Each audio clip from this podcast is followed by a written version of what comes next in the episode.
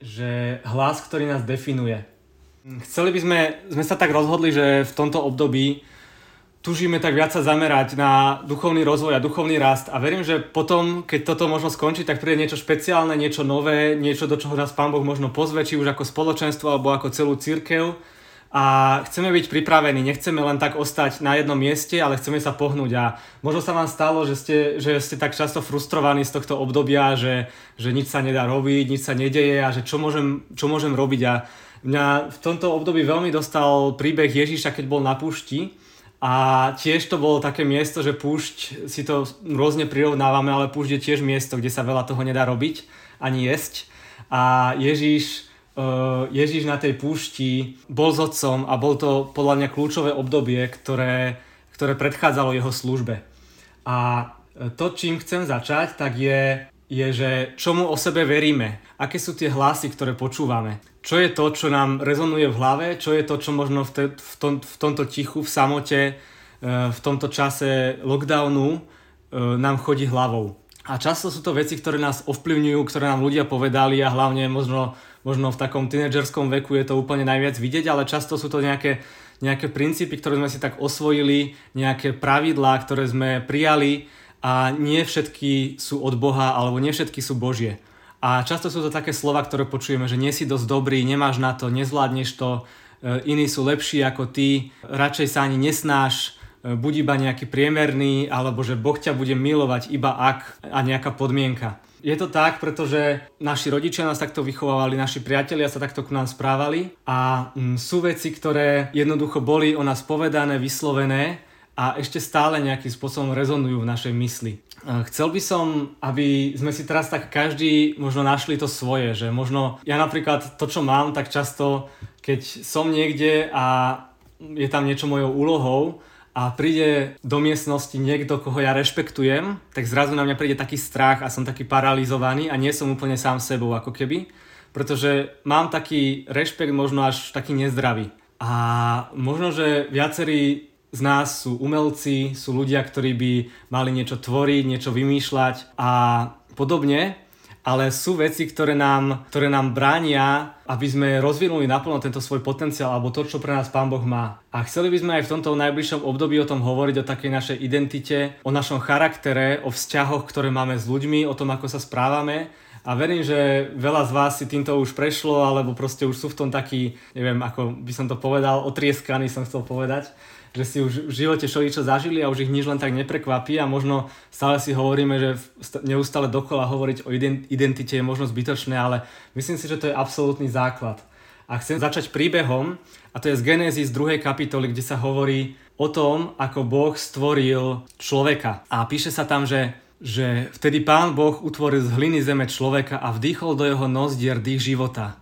Tak sa stal človek živou bytosťou. A tak túžim, aby sme si tak uvedomili, že keď Boh e, vdýchol do nás život, takže to bolo niečo veľmi intimné, že to bolo niečo ako pusa na pusu, že ústa na ústa, že, že bol, to, bol to prvý bosk, chápete, že niečo veľmi intimné, veľmi blízke sa odohralo v tom momente, kedy Pán Boh do nás vdýchol dých života, že, že jeho ústa sa spojili s našimi ústami a vdýchol do nás život. A človek sa stal živou bytosťou. A verím tomu, že to nebolo len, len o tomto bosku, ale že to bolo aj niečo, že, že sme Boha v tom momente videli z tváre do tváre, že takto sme boli ku nemu blízko. Že takto proste on sa na nás díval, že sa na nás usmial, že sme mohli zažiť, prežiť, precítiť ten jeho úsmev, jeho, jeho pohľad, eh, jeho, jeho oči. Videli sme mu z tváre do tváre. Že takto blízko sme voči Bohu. A toto je Boží plán pre nás. Takto nás On stvoril.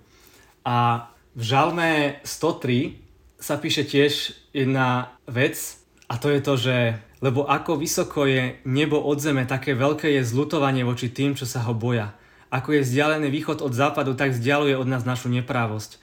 Ako sa otec zmilúva nad deťmi, tak sa pán zmilúva nad tými, čo sa ho boja. A mm, vo verši 14 je, že veď on dobre vie, z čoho sme stvorení. Pamätá, že sme iba prach že Boh dobre vie, z čoho sme stvorení, pretože keď nás stvoril, tak nás stvoril z hliny, z prachu, zeme. Pamätá, že sme iba prach. A Boh si zašpinil ruky od hliny zeme, aby stvoril človeka a on si veľmi, veľmi dobre, keď sa pozrie na svoje ruky, tak možno ešte teraz vidí to, čím sa zašpinil. Že on si vždycky spomína, že sme iba prach, on rozumie našim slabostiam a v tom žalme sa píše, on dobre vie, z čoho sme stvorení. Pamätá, že sme iba prach, že ako otec sa zmilúva nad deťmi, tak sa pán zmilúva nad tými, čo sa ho boja.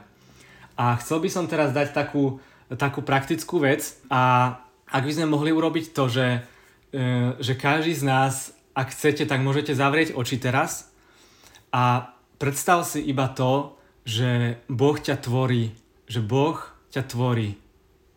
Tvorí ťa z hliny, tvaruje tvoju, tvoje telo, tvoju dušu, tvojho ducha. Že sníva o tebe sen, že má s tebou plán a všetko, čo on stvoril, je napísané, že, že je dobré. Že Boh videl, že je to dobré. Dokonca keď stvoril človeka, tak videl, že je to veľmi dobré. To je jediný prípad, keď je povedané, že Boh videl, že je to veľmi dobré. Keď, bol, keď si bol stvorený ty, tak to bolo veľmi dobré. To, aké, ako vyzeráš, to, aký máš úsmev, to, aký máš pohľad, to, aké máš uši, oči, ústa, to, aký si vysoký, vysoká tvoja postava, tvoje vlastnosti, tvoj úsmev, tvoja farba hlasu a všetky tieto veci stvoril Boh a bolo to veľmi dobré. A skús to iba teraz tak pre, prežiť a precítiť, že všetky tieto veci, ktoré ty máš a to, ako si stvorený, tak Boh má z teba radosť. Ako ťa tvaruje, tak sa usmieva, má z teba radosť. A teraz si skús, e, skús sa tak vrátiť do toho momentu, kedy Boh vdýchol do teba dých života. Že je to niečo také intimné, romantické, niečo veľmi blízke, že Božia pusa ide na tvoju pusu a On do teba vdychuje život. Tak sa neboj teraz tak zhlboka nadýchnuť a prijať ten dých od Boha. Dých, ktorý dáva život. Dých Jeho ducha.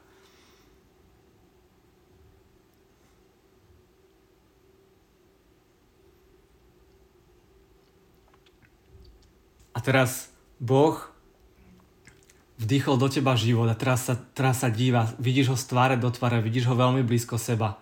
Skúsi iba predstaviť Boha Otca, ktorý je pred tebou, ktorý ťa miluje a ktorý sa na teba pozera pohľadom, z ktorého ide neskutočne silná láska.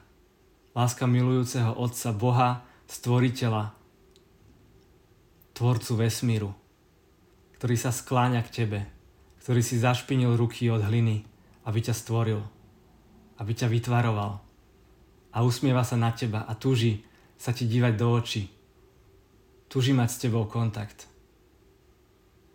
Túži byť spojený s tebou.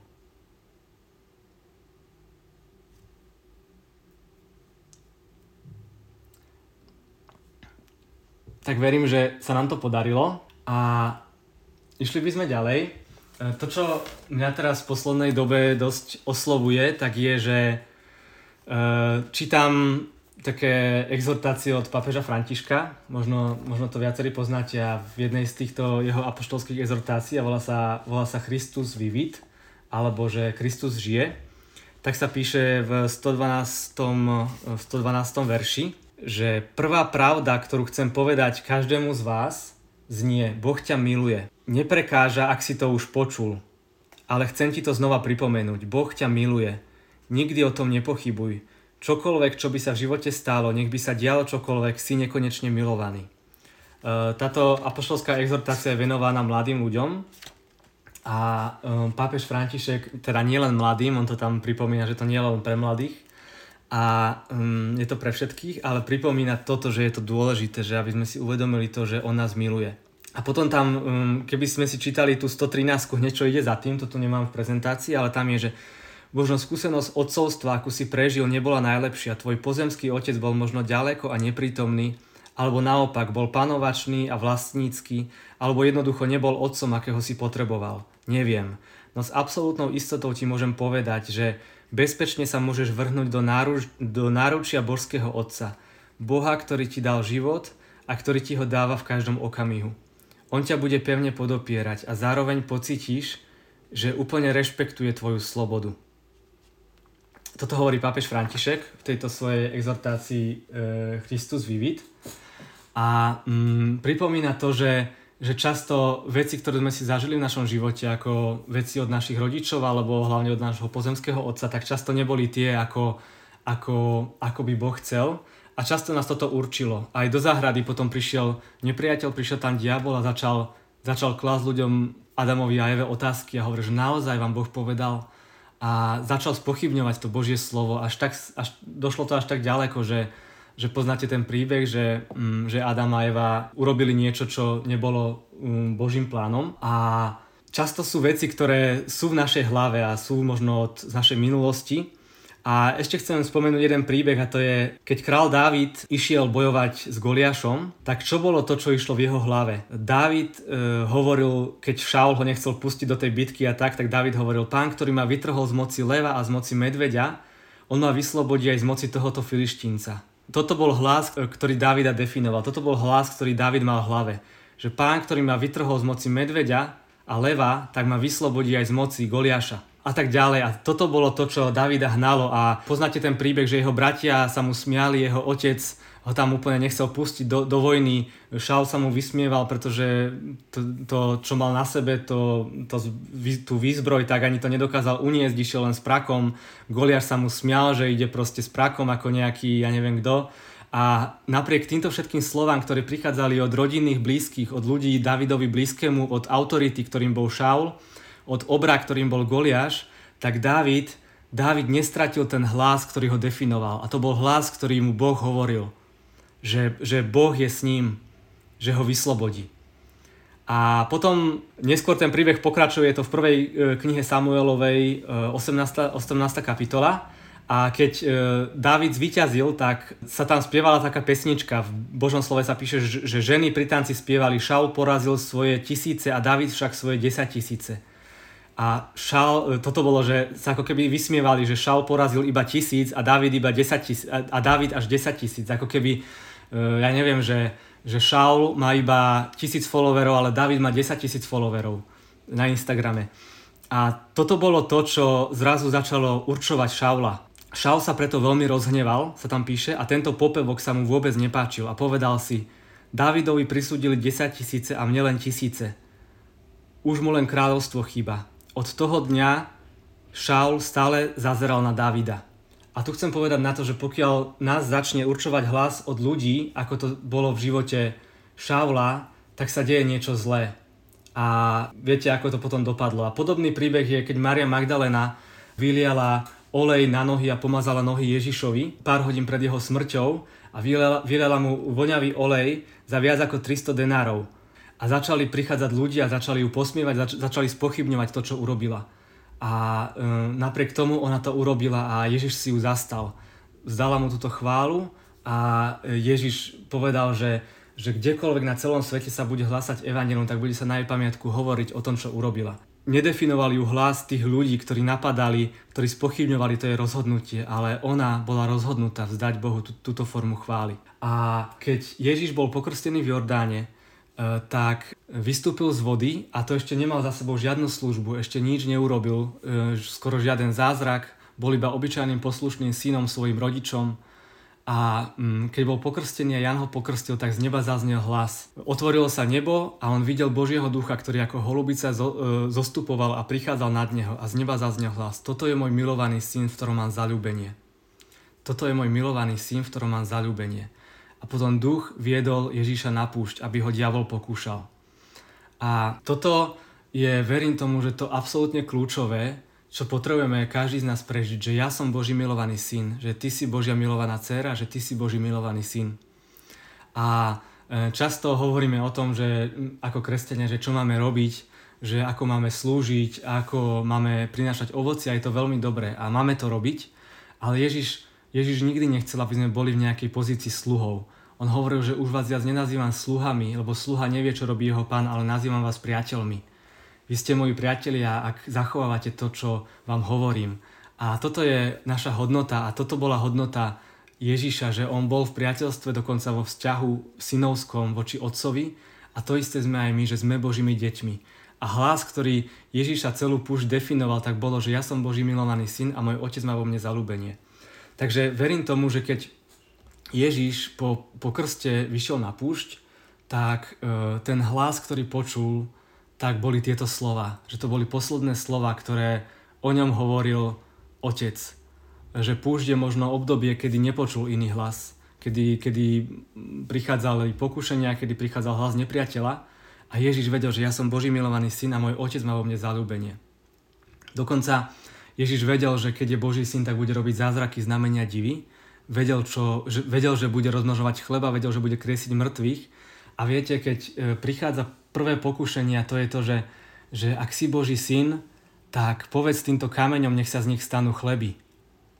A viete, a ja neviem, kto z nás by toto dokázal rozlíšiť. Keď to čítame v Božom slove, tak nám to príde samozrejme, že to bol hlas od diabla, pretože ho pokúšali, to tam napísané, tak jasné, že Ježiš to rozlíšil a neposlúchol, ale viete, často prichádzajú takéto hlasy do našej hlavy, hlavy, často počujeme proste hlasy, ktoré vyzerajú všelijako a my nevieme, od koho je tento hlas, či je to od nás, či je to od diabla, alebo či je to od Boha. A viete, to, že urobiť s kameňou chleby vyzeralo veľmi sveto, veľmi nábožne, vyzeralo to niečo ako urobiť z niečoho neživého niečo živé. Vyzeralo to ako, ako rozmnožiť jedlo, ktoré Ježiš potom robil, takéto typy zázrakov. Vyzeralo to ako skriesiť mŕtvého, uh, urobiť s kameňou proste chleby, urobiť z niečoho neživého niečo proste, čo sa dá jesť. A vyzeralo to veľmi sveto, veď Ježiš, to, Ježiš podobné veci robil potom. Napriek tomu Ježiš vedel, že toto není od Otca. Že on je Boží milovaný syn a že to môže urobiť, ale že, ale že Otcov hlas je iný že toto bol hlas diabla a vedel, že nemá posluchnúť. A nakoniec by som chcel e, ešte ďalšiu takú praktickú vec, ktorú urobíme, tak je, že verím tomu, že potrebujeme prežiť toto, že som Boží milovaný syn, že som Božia milovaná dcera. A môj nebeský ocko má vo mne zalúbenie. E, verím tomu, že na to, aby rastol náš vnútorný človek, naša identita, naša hodnota, to, ako sa na seba dívame, tak potrebujeme prijať to, kým sme v Bohu. A to je to, že sme Božie milované deti. Že nás Boh miluje, ako to hovorí papež František, ako nám to pripomína. Že je to prvá pravda, ktorú chcem každému povedať. Že ak, ak sme to už počuli, tak si to treba znova pripomenúť, to hovorí pápež. Že som Boží milovaný syn, som Božia milovaná dcera. A nech sa deje čokoľvek, nech si ľudia okolo mňa hovoria čokoľvek, nech, nech ľudia môžu spochybňovať moju vieru, moje rozhodnutie, môžu mať rôzne náražky na mňa, tak ja som Boží milovaný syn a toto je to, čo ma definuje tak chcem, aby sme teraz každý, ak môžete, či už vo svojich myšlienkach, alebo nahlas, uh, môžete si nechať vypnutý mikrofón, môžete povedať, že, že ja som Boží milovaný syn a môj nebeský otec má vo mne zalúbenie. Ja som Božia milovaná dcera a môj nebeský otec má vo mne zalúbenie.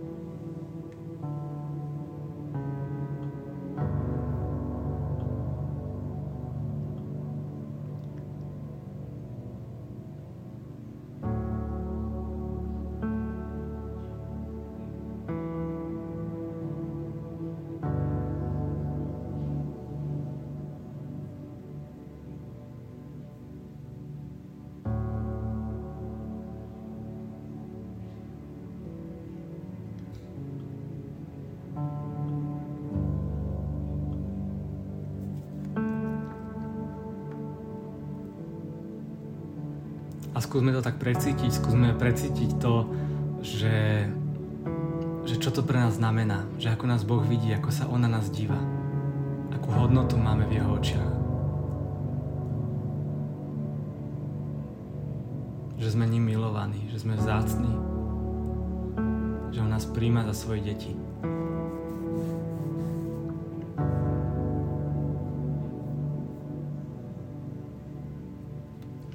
Pane Ježišu, ďakujem Ti za to, že sme Tvoje milované deti, že nás príjmaš, že nás miluješ, že nám ukazuješ našu hodnotu, to, kým sme v Tebe. Že nám dávaš, Pane, sám seba za pokrm. Že môžeme ťa príjmať. Hm. Že sa smieme nazývať Tvojimi deťmi. Ďakujem Ti, Pane, že hlasy, ktoré nás určujú, tak nie sú hlasy nepriateľa alebo hlasy ľudí, alebo hlasy v našej hlave, ktoré sme si sami nejak vytvorili, alebo klamstva, ktorým sme uverili a ktoré sme prijali, ale že je to hlas, ktorý, ktorý o nás hovoríš Ty. A to je to, že sme Tvoje milované deti, Otec. Ďakujeme Ti, že nás takto miluje, že nás takto vidíš. Hm. Tak príjmame túto hodnotu Tvojich detí. Príjmam to, Pane, že som Tvoj syn, príjmam to, že som Tvoja dcera. Ak je akékoľvek klamstvo, ktoré ešte nosím v hlave, ak je čokoľvek, čomu som uveril a nie je od Teba, Bože, tak Duchu Svety, prosím ťa, aby si mi to ukázal, aby si mi to zjavil, aby si mi pomohol s tým, s tým naložiť, aby som sa toho mohol zriesť a zbaviť. Tak sa zriekam v mene Ježiš každého klamstva, ktorému som uveril o sebe. Alebo o Tebe, Bože. Alebo o druhých ľuďoch. Ďakujem Ti, že som Tebou milovaný. Že Ty máš vo mne zalúbenie. Že Ty vieš dobre, z čoho som stvorený. Že pamätáš, že som iba prach. Ako sa Otec milúva nad deťmi, tak sa Pán zmilúva nad tými, čo sa ho boja. Žalm 103. Pane, ďakujeme Ti, že ako sa, ako sa Otec milúva nad deťmi, tak sa Ty zmilúvaš nad nami.